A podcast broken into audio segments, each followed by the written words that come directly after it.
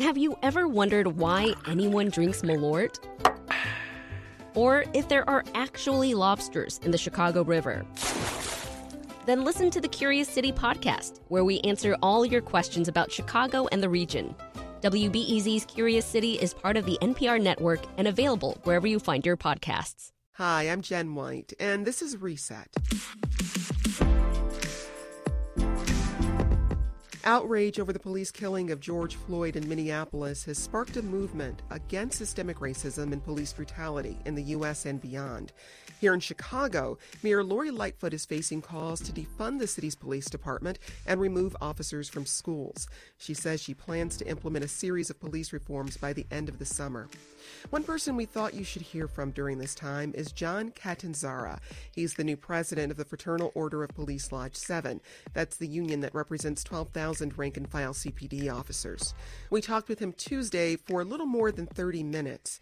In our interview, he condemned the killing of George Floyd, but pushed back against local calls for police reform. We started with his perspective on Floyd's death at the hands of police. That was not a proper police tactic. There was no excuse for it to go as far as it did. And what he makes of the charges being brought against the other three officers on the scene when Floyd was killed. I don't know that it rises to the level of criminal complicity. I wish they would have spoke up, though. It certainly could have avoided a tragedy. He also stated toward the top of the interview that he believes the Chicago Police Department does not have a problem with systemic racism. Are there always room for tweaks? Sure. But as a whole, I think the premise is faulty from the get go. Just this morning, in an interview with WGN, Catanzara said uniformed officers who kneel with protesters could face discipline. So let's listen to more of our conversation with Catanzara. We'll bring it to you in sections around some big topics like police accountability, community police relations, and how to prevent tragedies like what happened to George Floyd. We'll hear from WBEZ criminal justice reporter Patrick Smith as we go along, and he joins us now on the line. Hey, Patrick. Hey, Jen. So I started by asking Catanzara about the four former officers involved in George Floyd's death. Derek Chauvin faces second degree murder charges, and three officers are charged with aiding and abetting. Let's listen. I definitely was on record from the beginning that that was not a proper police tactic. There was no excuse for it to go as far as it did. You know, if it was a control issue, you could almost excuse the beginning of it, but for it to last as long as it did, uh, I do believe it did go into the criminal realm. When you watched that video, what did you see at work there? Was this an issue with training or something else? Well, I, from what I understand, just from the outside looking in, those were relatively younger, newer officers with Chauvin, who seemed to be the guy in charge on the scene. You know, regrettably, they, for whatever reason, did not want to challenge what was going on. Uh, I think they absolutely should have. I don't know that it rises to the level of criminal complicity uh, uh, along with Chauvin, but that's not my decision to make. I wish they would have spoke up, though. It certainly could have avoided a tragedy. Well, we've seen over a week of protests right here in Chicago and in cities across the world in reaction to the death of George Floyd. People are calling for change in, in policing. Do you believe there's an issue with racism in policing in Chicago? No. So when people point to the investigation by the Department of Justice that found a practice of policing specifically towards black people uh, that was abusive, you disagree with those findings? In large, yes. Are there always room for tweaks? Sure. But as a whole, I think the premise is faulty from the get go. There's Why? over well, quite simply, as you stated, there's 13,000 officers in the Chicago Police Department, and I think the the call was what 15,000 calls a day on average, and multiply that by a year. Now, how many of those calls result in incidents, anything like this, or even complaints? The vast majority of situations that are handled by CPD are handled professionally, correctly, and done. Even the ones that are questionable again, are. I'm sorry. Can some, you suss that out a little bit? You said even the ones that are questionable are. Could, I need okay, you to uh, explain that. Aside from the okay, so if the mayor's saying, I believe she said the number was 15,000 calls on average a day. So you multiply that by the 365. I don't even know what that total comes out to be, but the point being, there's a handful of incidents every year that seem to get highlighted, and everybody gets painted with a broad brush because of a handful of you know situations. Nobody remembers the other 99% of the calls that were handled for service correctly. They want to focus on the negative, the negative, the negative, or even the perceived negative, even if it's not necessarily what some people are trying to make it to be. But what the 2017 report from the DOJ found was a pattern in practice of civil rights violations. So that means it's not necessarily an officer shooting someone, but it's over policing, it's detaining people um, under false premises, it's things that people may not even report.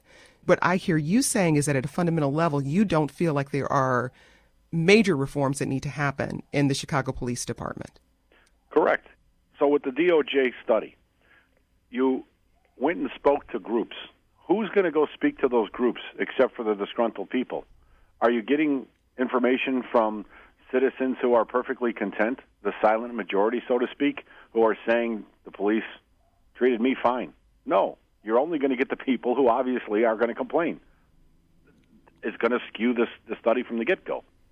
But if the DOJ goes in and they look at the records, the arrest records, the reports of police violence. I, I guess I'm trying to understand how those complaints can be discounted as people just being disgruntled. Well, who likes to get arrested? That doesn't mean you didn't commit a crime. I mean, there's been a couple, you know, exonerations that have left in question the person's guilt, but just because they said they were tortured and they throw the name John Burge out there, all of a sudden now they're considered 100% accurate and that they were telling the truth the whole time, even though the evidence might point otherwise. People seem to forget that Burge was convicted of lying. Burge was never convicted of torture. I'm not. I'm not here to defend John Burge in any way, shape, or form. I, I don't even have enough. I, that was way before my time. I'm just simply pointing out that the same people who want to say they weren't given a fair shake and we need to change the justice system because of that are now saying that we need to surrender our rights as police officers and our protections and basically give them all up and, and put so ourselves what, in a position that they complain that they were in. It doesn't make any sense. What do you think are the rights of police officers when you are sworn into office as an officer? You swear to protect and serve the public. What rights do you think officers are being asked to give up? Well, your job protections for one. I, I could tell you, you know, you swear an oath to the Constitution, but yet our governor and our mayor saw fit for the better part of two months to violate people's constitutional rights and tell them they had no right to assemble, to go to church, they had to stay home. They had no constitutional right to do that. And Wait, we so were, you're talking now about you're talking now about the about COVID nineteen and the stay at home order. How does that intersect with policing? It sounds like those are two very different things. Well, not at all, because we were the enforcement arm of telling people they had to go back inside. They couldn't go to church. They couldn't be in the parks. We we were basically the people tasked with enforcing their unconstitutional order and putting our members in jeopardy yet again. You know, we're, we're convenient when they needed to use us for something, but the second someone needs to be thrown under the bus, we're the first uh, we're the first suspect in line. So you critique Mayor Lightfoot and Governor Pritzker for asking you to enforce the stay at home order and you feel that was a step too far because officers were not. I, I want you to fill in that blank I, there.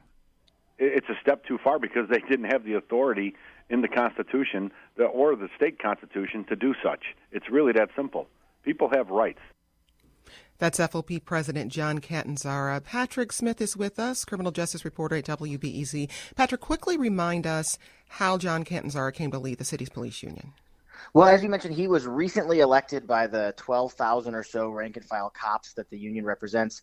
He actually won in a runoff with former President Kevin Graham, so it was a close race, no majority in the first round of voting. And it was interesting because when Graham was elected, he, he was only in for one term. When he was elected by the union, he was seen as the sort of reactionary, conservative, anti reform candidate. And then just four years later, he was outflanked to the right and defeated by Catanzara.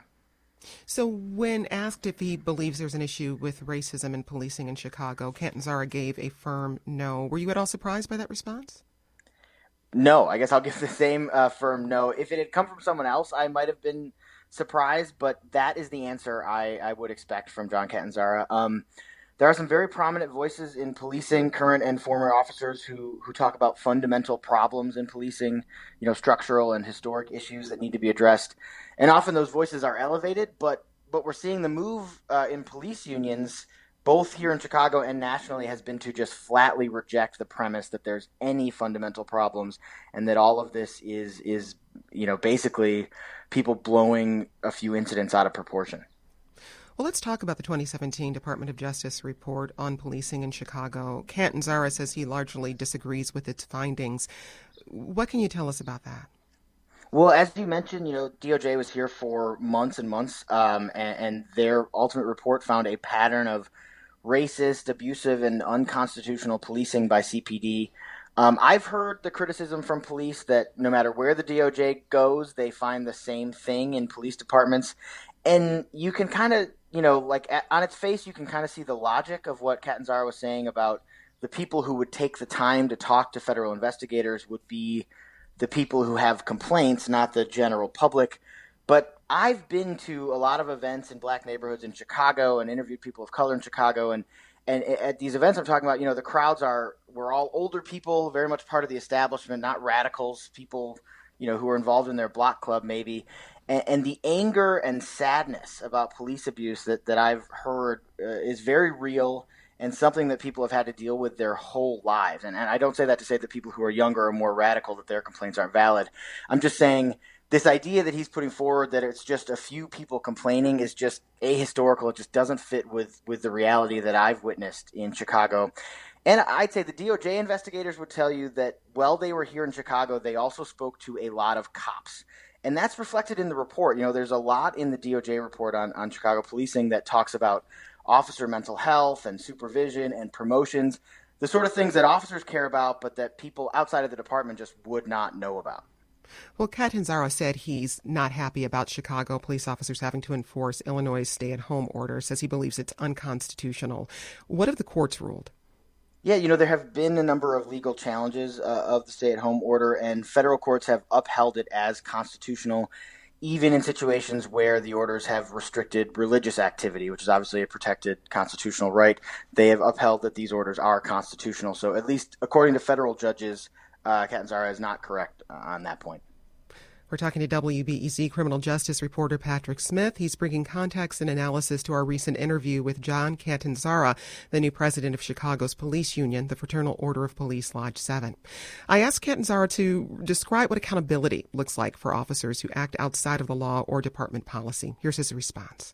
I don't know of another city agency that has the levels of oversight and punishment uh, possibilities that the CPD members face. We have more scrutiny than anybody else in this city, and yet people are still saying there's not enough. We have a collective bargaining agreement that protects our rights to defend our members, and I can tell you firsthand, I don't want to make it about me necessarily, but I've experienced, uh, you know, harassment and retaliation from within the ranks of the police department. And if you get on the radar of a boss, he will come after you. And without the union protection, you would be out of a job in a heartbeat. That's the way it used to be. So I should give some context here. Um, you are one of the more frequently disciplined officers in the history of CPD. You're maybe the first police union president ever elected while stripped of his police powers, and you've been disciplined for a number of things, including social media posts that were against departmental policy. So when you say you've experienced retaliation, retaliation for what specifically? for speaking out about the hypocrisy within the upper ranks of the police department. I've been assigned details at emergency rooms where I sat for three months, basically report doing reports for people who would come into Northwestern Hospital. I did ten reports in three months. It had no valid police purpose other than to punish me and get me off the street because a certain boss wanted to make a point. Um, but if you're but if you're but if you're posting uh, on social media in ways that, was, that are against department policy, why should you not be held accountable for that? Well, I was held. I, I'm not complaining about the, the flag post that you're uh, referring to. You know, it, it was basically to challenge to see what would happen and to stand up for what I believe in because there was an incident a few days before where officers were given a simple reprimand. I wanted to see what was going to happen if I did something similar, and I wanted to see if they were going to treat it any differently. What I hear you saying right now is that you wanted the same process to be applied to you. But circling back to uh, the people you police, we have this this rule about being innocent until proven guilty. And when you talk about people um, complaining about over policing and saying, well, they must have been criminal in some way to be policed in that way, don't the same rules apply to citizens that they are innocent until proven guilty? Officers are not the ones who make that decision. Well, correct. But the innocent until proven guilty also should extend to the members of the police department. And just because someone says a department member did something wrong doesn't mean it's necessarily true. But to go back to your other point about the citizens on the street, I'm referring to people who are now complaining that they were convicted of a crime. You know, one of the one of the best examples I can use is Sergeant uh, Ronnie Watts, I believe was his name, or, who was just convicted of robbing drug dealers or whatever in the second district, along with two other guys. You know, everybody wants to now claim that they were improperly arrested and everything. Well, that's a simple claim to make now, but you don't have to look too far to understand the dynamic of, you know, police corruption and situations like this. This isn't the first time that a couple of cops decided they were going to start robbing drug dealers of their drugs and money. It sadly happened on a recurring theme every 10 or years or so, but you were still breaking the law. They may have broke the law also, but that didn't make you innocent. But everybody wants to say they were innocent. They were framed. You don't go put drugs but you, on somebody but, but, and say, but, "Tell sir, me where I have to stop you because drugs. if you didn't, we cannot make the claim that pe- these people have not been um, we we are not in a position to try those cases right now. Well, they were but, tried. But what? But they, you are in a position. Tried. And you now are, they're claiming that they were actually innocent. And Kim Foxx is vacating all the convictions. That makes absolutely no sense whatsoever. Are there changes in the contract that you would be willing to agree to? To ensure that officers who abuse their power are held accountable. There are several clauses in the contract right now that people have questions about. People making complaints must file a sworn affidavit their names are turned over to officers they are accusing. Um, officers are allowed to wait 24 hours before making statements after police involved shootings, and then they can amend those statements after seeing or listening to video or audio evidence. And then police misconduct records are destroyed after five years. Are there any changes in the contract that you think would actually put officers in a better position to hold one another accountable and make sure that officers are living up to the standards that they're supposed to? Well, much of what you just described isn't necessarily even accurate. We'll start with the last one first, and the destruction of records did not occur. It was supposed to occur. It was a contractual right that those were supposed to be destroyed, but the city decided that they were going to keep them. And previous administrations, for whatever reason, didn't verify that they were destroyed. And now it is part of a lawsuit that is still trying to get rid of all of these records back to 1965, I believe, or 55, I believe, is as far back as some of them go, and they're trying to get those released. So you do want records destroyed after five years? Absolutely. Misconduct records specifically? Correct. If you have a not sustained complaint, why should it stay in your file forever? Well, I think well, because officers are held to a standard of accountability and so that, that misconduct can be tracked if necessary. But let's move on well, let's to people to your, who make complaints sworn about sworn affidavit. You know, let's do that. The, yes. mayor, the mayor's now championed to get rid of that, but she was one of the proponents that wanted it in place when she was the head of IPRA back in the day. So you can't have it both ways. She saw the need and the use for it because it was a way to limit bogus complaints. And now, if you're going to take that away, and especially in this environment now where it's very popular to hate the police, and you're going to keep just making phone call after phone call because you decide you don't like a certain police officer, and you get 30 of your friends to make BS complaints on an officer with no protection whatsoever because you're not obligated to swear you're telling the truth? No, thank you. We're not giving that up. And I can tell you right now, how many people have been prosecuted for filing a complaint that turned out to be bogus? Do you have that number? I, I do not have that number. Well, what I can tell you, it's zero. You want to tell me that every complaint that's been filed, even if it turned out and the police officer was exonerated, why has nobody been prosecuted for filing false complaints? But those complaints are investigated. Are you so? So what is the what the is complaints the are investigated? What is the, the remedy the to that? affidavit is a violation of state law. If you are swearing something is true and it turns out to not be true, you should be prosecuted. And the state's attorney or the attorney general is not doing that. Okay, Patrick Smith is here with us, WBEZ's criminal justice reporter. Patrick, let's address the police union president's claim that people are filing false allegations against officers they simply don't like. Is there any evidence to support that? Well, I'm sure that that has happened before, but no, there, there's no evidence that it's widespread. In fact, it's much more likely, based on, on investigations, that it's that abuse is underreported uh, in Chicago, or, or, you know, alleged abuse is underreported in Chicago because it is very hard to file a complaint. Um, the city has made it easier to sort of start the complaint process. You know, you can do it online or by phone, but you still, if you out in your complaint actually investigated, as you mentioned in the interview, you still have to file an affidavit. And so, besides, you know, that it can't be anonymous and that you have to sign your name to it, you also have to do that in person. Go to the office. That takes time. It's not an easy process. It, it's uh, not very likely that people would would would be filing a lot of, of false complaints. I, I, do just really quickly want to go back to what he was talking about with Sergeant Ronald Watts, who was convicted of uh, essentially extorting drug dealers. I do think it's important to point out he, he's right that a lot of people have had their cases dropped or have been exonerated because they were arrested by Sergeant Ronald Watts and his crew, who were found to be doing the, these, you know, who were found to be corrupt. And I think it's a it's it's important to note that this is another reason why police abuse and police corruption is a problem. You know, there there's there are chances that people who are victims of police abuse are also guilty of the crimes that they are accused of. However, when you have police who are lying or abusing people or torturing people, it spoils the case. You can't you can't prosecute it because of bad actions by police officers. So there's a number of reasons why police corruption is a problem um, beyond just how many people can be harmed by it. How are police misconduct complaints investigated in Chicago? Well, uh, depending on the type of complaint, they're investigated either by the Civilian Office of Police Accountability or by Internal Affairs at CPD. Uh, COPA, Civilian Office of Police Accountability, they investigate shootings, excessive force, things like that. And one thing that frustrates both officers and the public is that these investigations take a long time. About 40% of them take more than a year. Do we know how many complaints are filed each year or how many result in police firings or arrests? Well, last year there were about 5,400 complaints filed against police officers. Uh, COPA, that agency I mentioned, they completed about 1,600 investigations last year, and in 11 of those cases, they recommended the officer be fired. So that's about half of 1% of all the completed cases last year.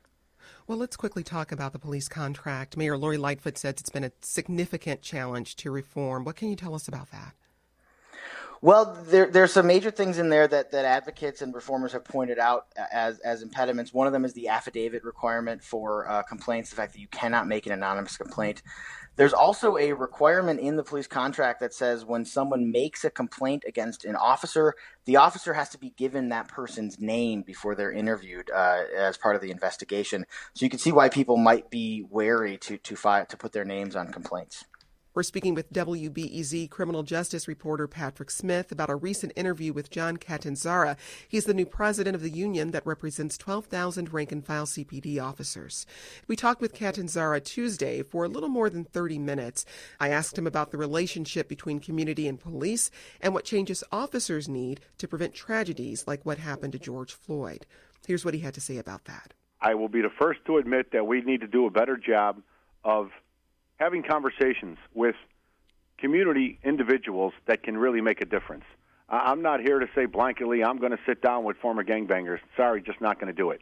Uh, and there's even certain ministers that I think are out propagating themselves and not out for anybody else but themselves that I won't associate with. But I think there are some individual aldermen and obviously religious leaders that we can have a dialogue with and try and figure out ways to change that dynamic. You know, one of the best things the mayor did in the last couple of weeks is say that the police weren't coming out of the schools. I know a lot of my members think the police shouldn't be in the schools, but as a former school officer, I can tell you there is a very valid purpose, and it could be a very good thing. If the right officers are in schools for the right reasons, they can be mentors. They can change this dynamic that the police are the boogeyman that everybody likes to portray. Because accountability, personal accountability, is a big issue here.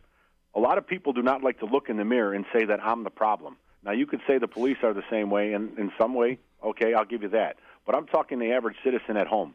Everybody likes to say it's the police's fault. I didn't do anything. It's the police's fault, which is BS.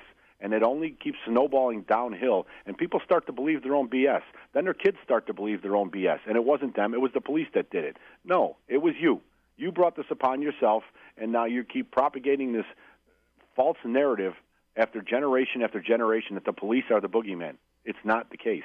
We're I have to be honest with you, though. I don't. I don't hear. I don't hear people saying police are the boogeyman. What I hear people saying is that they want officers to be held to the same level of accountability that citizens are held to. So when you talk about having conversations with not? with the, with the community about having conversations with the community, what what do you want to say to the community? What do you want to hear from the community to help policing work better, to help policing be more effective in Chicago? Those are conversations that uh, they're almost going to be fluid. I mean, to have a, a script that I'm going to read off is not genuine. Uh, I'd like to think I'm pretty genuine, and I'm going to speak from the heart and off the cuff, no matter what I'm doing or where I'm at. So, but but like I think I this is a moment. But I think this is a moment when off the cuff and from the heart, while it may have a place, we're talking about systemic change. We're talking about structural change. We're talking about there needing to be a plan in place beyond just talking. So when you think about ways to improve the relationship between the police and community, what are concrete steps you think officers can take to improve that relationship? Well, I think we absolutely have to be a little more human in our approach. I think one of the things we definitely have a tendency to do is become detached. You know, you you see things trauma on this job and repetitive things on this job that tend to skew your reality. And I think that definitely over time develops into a jaded view of the world that sometimes leaks into your approach at work. I think we need to do a better job of eliminating that as best we can. I don't think it ever is going to go away, but we, you say you don't think it'll ever go away. Not 100%, what do you, what, no. what do you realistic. think what do you think could help build that humanity in officers? What are things that you think officers need to aid that process? It's more important to focus on the silent majority that I like to keep harping about. There, there are many people in these communities, the most violent communities in this city, who are prisoners of their own house in some senses because they can't even go out because okay, of the I, nonsense wanna, I, going on. I, I want to ask you to pause because something really interesting just happened. You talked about wanting to bring more humanity. You thought more humanity needed to come into the department. You thought officers needed to be less jaded. But then you made a turn to people not being able to leave their houses. And I think even the people who may feel that way, and I'm, I'm not sure that's a silent majority, I, I need to hear from you about what officers can do. What can you, officers so do? do? You what want to officers answer my own need? questions for me, or are you going to let me speak? No, no, no. I'm trying, but I'm trying. Well, I, I just want to an explanation I was trying to give. Okay, go it ahead. Was, I mean, I think the silent majority needs to speak out, and if they do, and officers see a different version of people who actually support the police, their their vision of certain neighborhoods in this city might change and not be so jaded. Because when all you're dealing with is gangbangers, drug dealers, ignorant people who swear and throw nasty shit at you, your your view will become jaded. If you can interact with the other people who you normally don't come in contact with, you may become a little more human. You may become a little more softer and not so jaded, where you deal differently with even the bad elements in a neighborhood. That was my point. But do you think that puts that that puts the the responsibility for the shift in the relationship on the citizen who I would argue is in a much less powerful position than an officer who has the force of law behind him or her. And is that really a fair uh, requirement of that citizen or or should there be something structural that changes in the way police operate that starts to create that bridge that you're talking about? Well, I don't see how you have it both ways. I'm not blaming the silent majority for sitting in their houses and, in part, turning a blind eye. You know, I, I know some feel helpless and It's pretty violent situations many times where they can't do anything, but their neighborhoods turn that way over time. It didn't. It wasn't a switch that went on, and all of a sudden, three or four areas in this city where the majority of the homicides occur, and it ain't the police committing these homicides. Let's be let's be very clear here.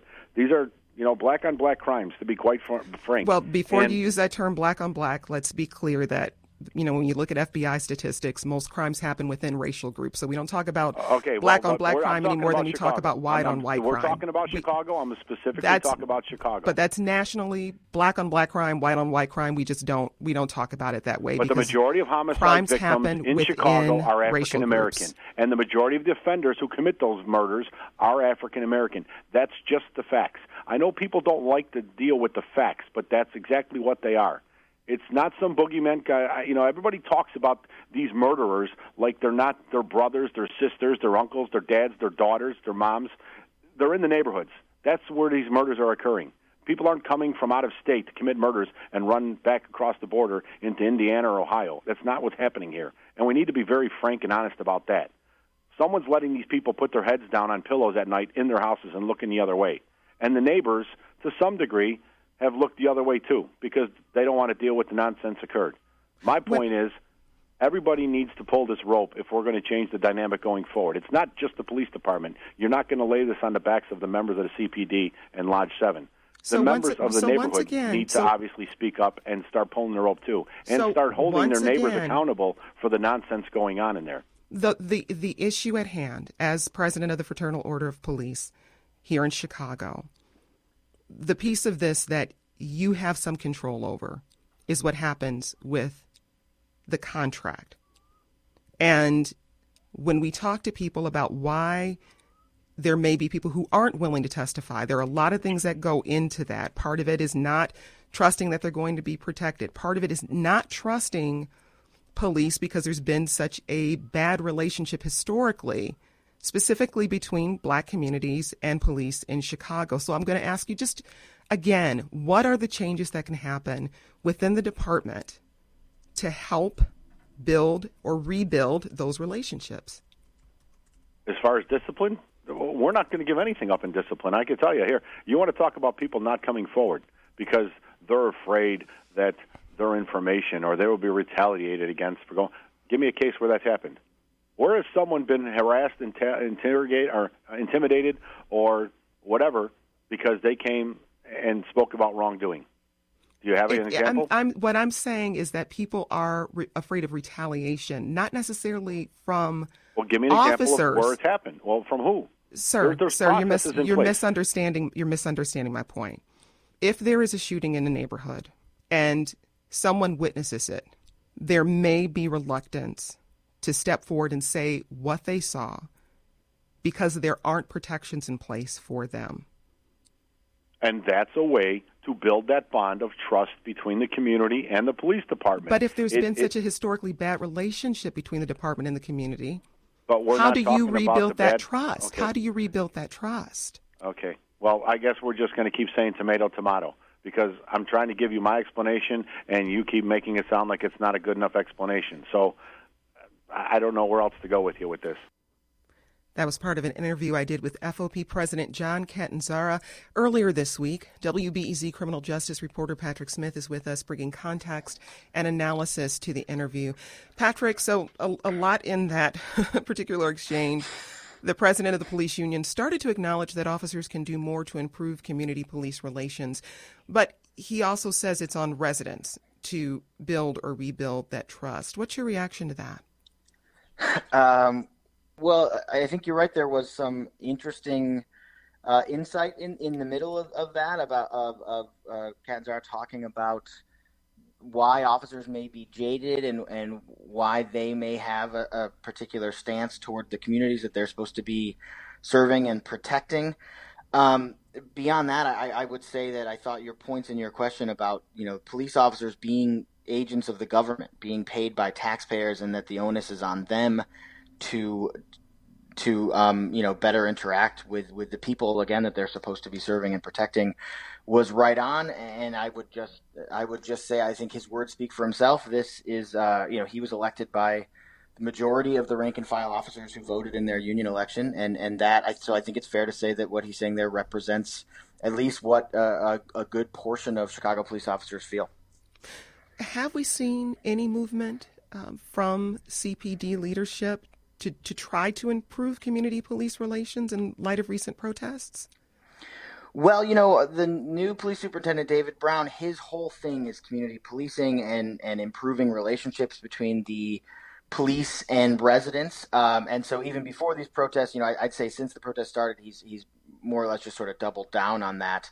Um, but his whole thing is that there needs to be, you know, more positive interactions between police and young people and police and, and people in the community. And, and that the way to, reduce violent crime and the way to solve more murders is to you know build more trust between police and residents and he talks about the responsibility of police officers to do that uh, so as far as uh, cpd leadership i think that they at least are, are talking the talk about improving relationships with the community as they have for, for many years um, I, I, do think what what uh, john catanzara is, say, is saying in this interview makes me wonder whether or not most police officers are actually on board with those efforts well, we heard Catanzara praise the mayor for pushing back against calls to remove police officers from school campuses. He's a former school resource officer himself. This is an ongoing conversation in, in Chicago. What's the latest on, on where this issue of removing officers from schools, where does that stand? Yeah, I mean, as you as you mentioned, you know, Mayor Lightfoot has has said we're not doing that. She was she was very blunt and direct in her her answer to that, and I think without her if she's not on board, I, I, don't think there's much hope of that happening. At least for right now. I, I don't mean to say that there, I, you know, I don't I don't know what will what will happen. But despite her saying she's not on board, people are still out there protesting and calling for that move. I thought it was interesting that he said a lot of his members would be up for getting out of schools, but that he doesn't support it. And, and I actually think one bit of possible common ground between officers and, and some of the protesters is that many officers that I've spoken to would love it if the responsibility for things like school security and responding to mental health calls, those sorts of things, were given to other agencies. So I don't think you're going to see any officers holding a banner that says defund the police. But I think some of the ideas of, hey, not not everything is, is meant for police intervention. I think there actually are a lot of officers who would agree with that. Uh, so I think it's interesting that, that Catanzara, at least in this interview, you know, did not seem to, to embrace any of those ideas. That's WBEZ criminal justice reporter Patrick Smith breaking down our recent interview with John Catanzara. Catanzara is the new president of the union that represents 12,000 rank and file Chicago police officers. We talked with him Tuesday for a little more than 30 minutes. I have one final section of our interview that I'd like to play. I asked Catanzara about the status of police contract negotiations. The FOP has been without a contract since July 2017. Let's, let's take a listen. I just came into office a month ago with my team and clearly we're in the middle of a pandemic and a riot, so contract negotiations have really not even begun. There's only been a couple cursory conversations, and that's it. Well, Mayor Lightfoot says she plans to implement a series of police reforms within 90 days. Uh, among the changes, crisis intervention training for police officers, an officer wellness program, new programs that emphasize the importance of police community relations. Your thoughts about these changes over the next 90 days? Those are all training related changes. We have no problem with training related changes. I actually told the mayor to her face, I am the CIT, the crisis intervention training, is absolutely the best training I've ever received on this job in 25 years. It's a 40 hour course, and not everybody gets it, which to me, it should be taught at the academy at a 40 hour level. I understand that they are only getting eight hours, a one day course instead of the full five days. It is a valuable tool to have when you're on the streets and you're dealing, especially with people with uh, mental crises or emotional crises. It definitely helps defuse the situation. Well, as we head into the summer months, what are your thoughts about how CPD leadership can best approach the mental health of officers to help fight burnout and trauma within the ranks? Well, I've kind of explained this to Superintendent Brown and others within the ranks. I think we're off to a very bad start. It started with obviously uncontrollable events you know, this all kicked off because of something that happened in Minnesota, and unfortunately, our members and all the citizens of this city were put in jeopardy by uh, a few thousand criminals who decided they were going to take advantage of a situation and destroy various parts of this city. But that also falls on the mayor and the superintendent and the poor planning for what was coming down the road. and not being prepared for it or being afraid to be too forceful to stop it. But as far as the mental health aspect, clearly these 12 hour days and no days off, I understand is coming to an end here very shortly. But there's bigger stressors for the police. There seems to be a new policy now of stripping police powers randomly for the most minor infractions that has never been a strippable offense in the past. What the do you consider a minor been infraction? if the Can you give me guideline has always been you would be stripped of your police powers if whatever you're accused of would lead to your firing or to criminal charges. And that's not happening now. It's arbitrary for every single thing. And specifically, the officer who just gave the finger out of frustration and lack of sleep and everything else, a, a sheer moment of a bad decision, of you know, giving the middle finger to someone who he just had enough for that day after the mayor told the president of the United States, "F you," and I'm still waiting for her resignation because she says he shouldn't be the police. Well, then she shouldn't be the mayor. I'll be more than happy to draft the resignation letter. All she needs is her signature on there. But I'll be damned.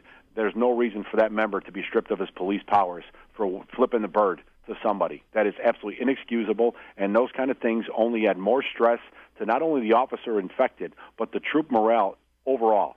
That this is now going to be the new level of punishment of just, making policemen's lives miserable by taking away their police powers over nonsense.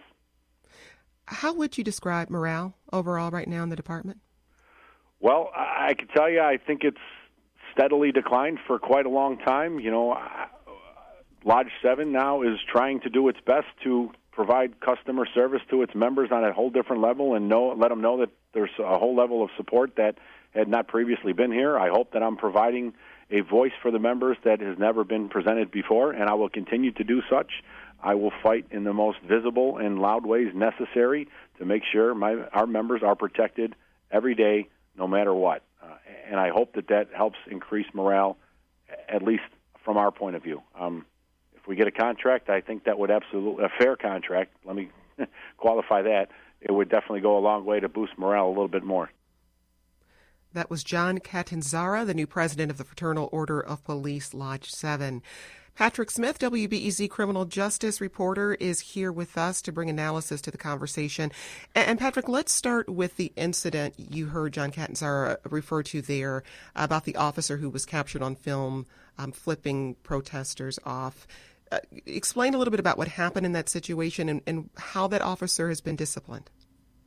Well, so um, this was an incident where a photographer um, for Block Club Chicago actually captured a police officer on a bus, um, giving kind of flipping the double bird, giving two middle fingers to protesters as, as they drove past.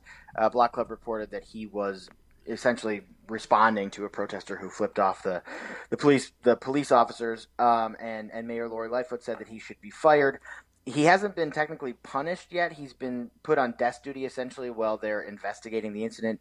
Uh, Superintendent David Brown said it was conduct unbecoming. I'm not sure what uh, I can't say offhand what kind of what kind of punishment he could ultimately be facing for that.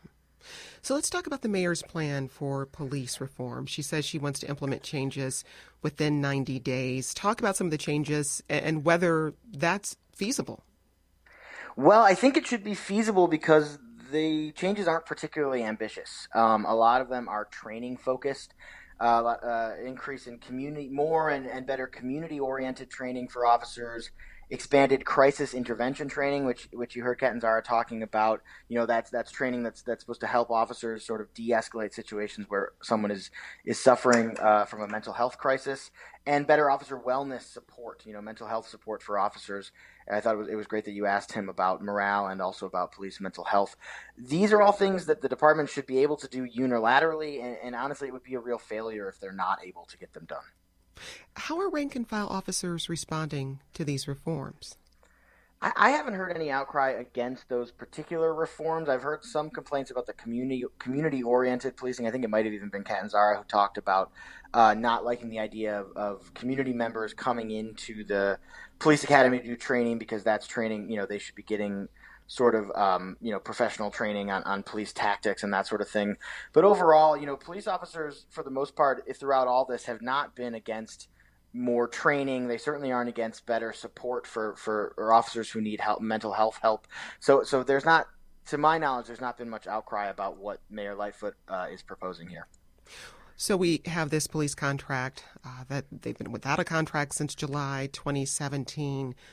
What do we know about the timeline at this point? Well, uh, the last, you know, so what would happen if they're not able to reach an agreement is they would go to arbitration. The last time the city and the union went to arbitration was in 2010, and it had been about three years between the expiration of the contract and then the, the, the arbitration. As you mentioned, we're almost at three years now since the last contract expired. Um, however, with new leadership, it's possible the timeline will be extended to allow for for Catanzara and his and the other people with him to engage in sort of good faith negotiations with the city. So I can't say for sure when when we could get to arbitration or or you know hopefully if they I don't know hopefully for for the members in the city that they reach a contract. So I'm sure as you were listening to that conversation, as someone who covers criminal justice in Chicago, it's clear that there is a lot of distance between John Catanzara's uh, perspective on what needs to happen in policing and what we're hearing from people, from protesters, from organizers, um, what we've been hearing from, from them for a long time, but particularly in the last couple of weeks. How would you describe that gap? it seems to me the gap is maybe wider than it's been in a long time. Maybe you know it's been since I started reporting. Um, as I mentioned, you know I think union elections are only one thing, and, and I, I you know try to talk to rank and file officers as well to to see what they're feeling, um, and I think that that you know as we've seen the protests have, have become more vocal. People are pushing for more radical changes than they, they have in the past. I should say more people are pushing for more radical changes than they have in the past, and at the same time the city's rank and file, uh, at least with, with the choices that they've made for who, who to represent them, seem to be going farther away from any sort of reform at all. It does not seem like we're moving toward um, toward any sort of middle ground. And I'm not saying the middle ground is what we should be getting at, but just sort of diagnosing where the two sides are. I see them as, as very far apart. I, I am interested to see if, if ongoing protests push Mayor Lightfoot and the city to to try to seek more dramatic changes than what they've announced so far. Because if that happens, it seems like that will put them even in more opposition with with rank and file officers. That's WBEZ criminal justice reporter Patrick Smith. Patrick, thank you so much. Thank you. And that's today's reset. Join us again tomorrow for our Friday news roundup featuring the biggest local and state stories of the week. I'm Jen White. Thanks for listening. Stay safe, and let's talk again soon.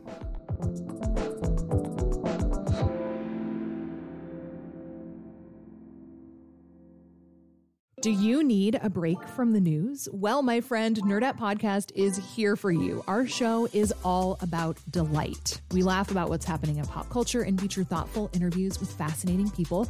We even have a monthly book club that you can participate in. I could just go on and on about it. I loved this book. It was an experience, I'll tell you that. I discovered authors I had never heard of, and I'm really happy that I did. Come hang out with us. Listen to Nerdette wherever you get your podcasts.